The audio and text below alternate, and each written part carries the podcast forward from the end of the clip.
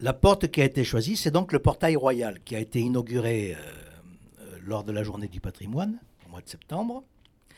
Et donc, cette porte a la particularité, on, on y accède de l'extérieur en descendant un peu, et puis quand on est à l'intérieur, on remonte un petit peu pour se trouver dans la nef de la cathédrale.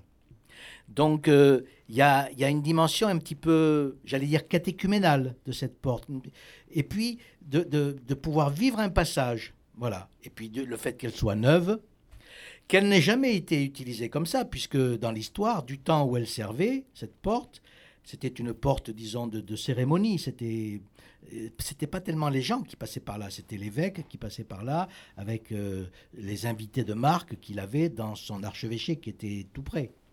Donc euh, là, c'est vraiment une porte qui va être ouverte et dont le passage va pouvoir euh, signifier pour tous, pour chacun, euh, ce qui est demandé, ce qui nous est demandé de vivre pendant cette année de la miséricorde. Voilà. Cette célébration, elle va être aussi l'occasion de présenter l'année de la miséricorde telle qu'elle va être vécue en Gironde, avec non seulement la cathédrale, mais d'autres lieux qui seront portes saintes, portes de la miséricorde. Il y aura six, portes de la miséricorde en Gironde.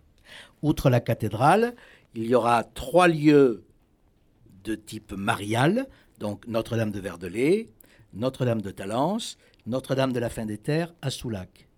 Et puis deux autres lieux, euh, Saint-Jean de Libourne et l'Ermitage de la Mourousse au Pied-en-Médoc.